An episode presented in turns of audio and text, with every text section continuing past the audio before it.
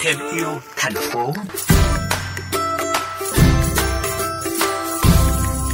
Thưa quý vị thính giả, ngoài recycle, trên thế giới đã xuất hiện một xu hướng mới có tên gọi là upcycling, nghĩa là một quy trình tìm kiếm phương thức ứng dụng mới và hữu ích với các thiết bị, vật liệu cũ đã qua sử dụng. Upcycling biến những sản phẩm vô dụng thành những sản phẩm mới có chất lượng tốt hơn, đem lại giá trị tốt hơn cho môi trường. Trong phần thêm yêu thành phố ngày hôm nay, mời quý vị và các bạn cùng tìm hiểu về xu hướng upcycling qua cuộc trò chuyện với anh Nano Morant, đồng sáng lập dự án Plastic People tại thành phố Hồ Chí Minh. Cách mà Plastic People đem lại giá trị đó chính là biến các loại nhựa dùng một lần thành các sản phẩm nội thất để chúng quay lại phục vụ cho người tiêu dùng.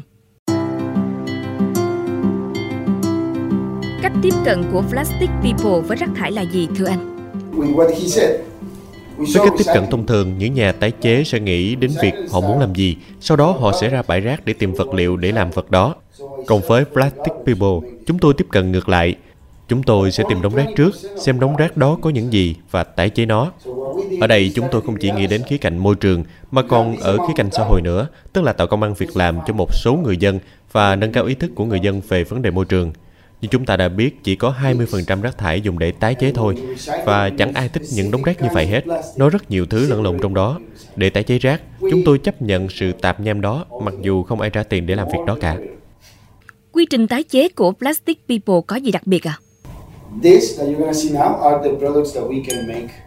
Từ đống rác tạp nham, chúng tôi sử dụng máy móc công nghệ để chuẩn hóa quy trình, biến chúng thành những hạt nhựa.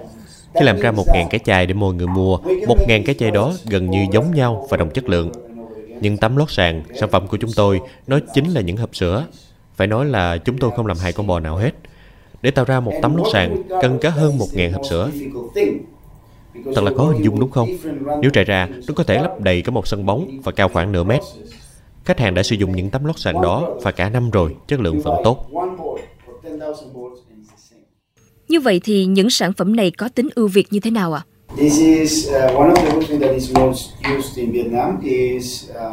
Mái nhà của người Việt thường sử dụng vật liệu kim loại, còn mái nhà này làm từ nhựa. Nó có một lợi thế là nó không dẫn nhiệt, nên ngôi nhà của mình sẽ mát hơn. Thứ hai nữa là hạn chế tia UV. Khi trời mưa, nó cũng đỡ ồn hơn là mái ngói làm bằng kim loại. Và chúng tôi đang xây dựng chiến dịch để thay đổi một cách mạnh mẽ ý thức của mọi người. Tại sao không thể xây nhà cho những người đang cần nhà từ chính rác thải của họ? Ví như tấm ngó này có thể đập ra để làm sản phẩm khác. Thông thường mỗi lần tái chế lại, sản phẩm đó sẽ mất đi một phần tính ưu việt của nó.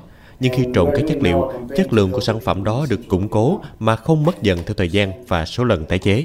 Xin được cảm ơn anh vì những thông tin thú vị mà anh đã chia sẻ cho quý thính giả.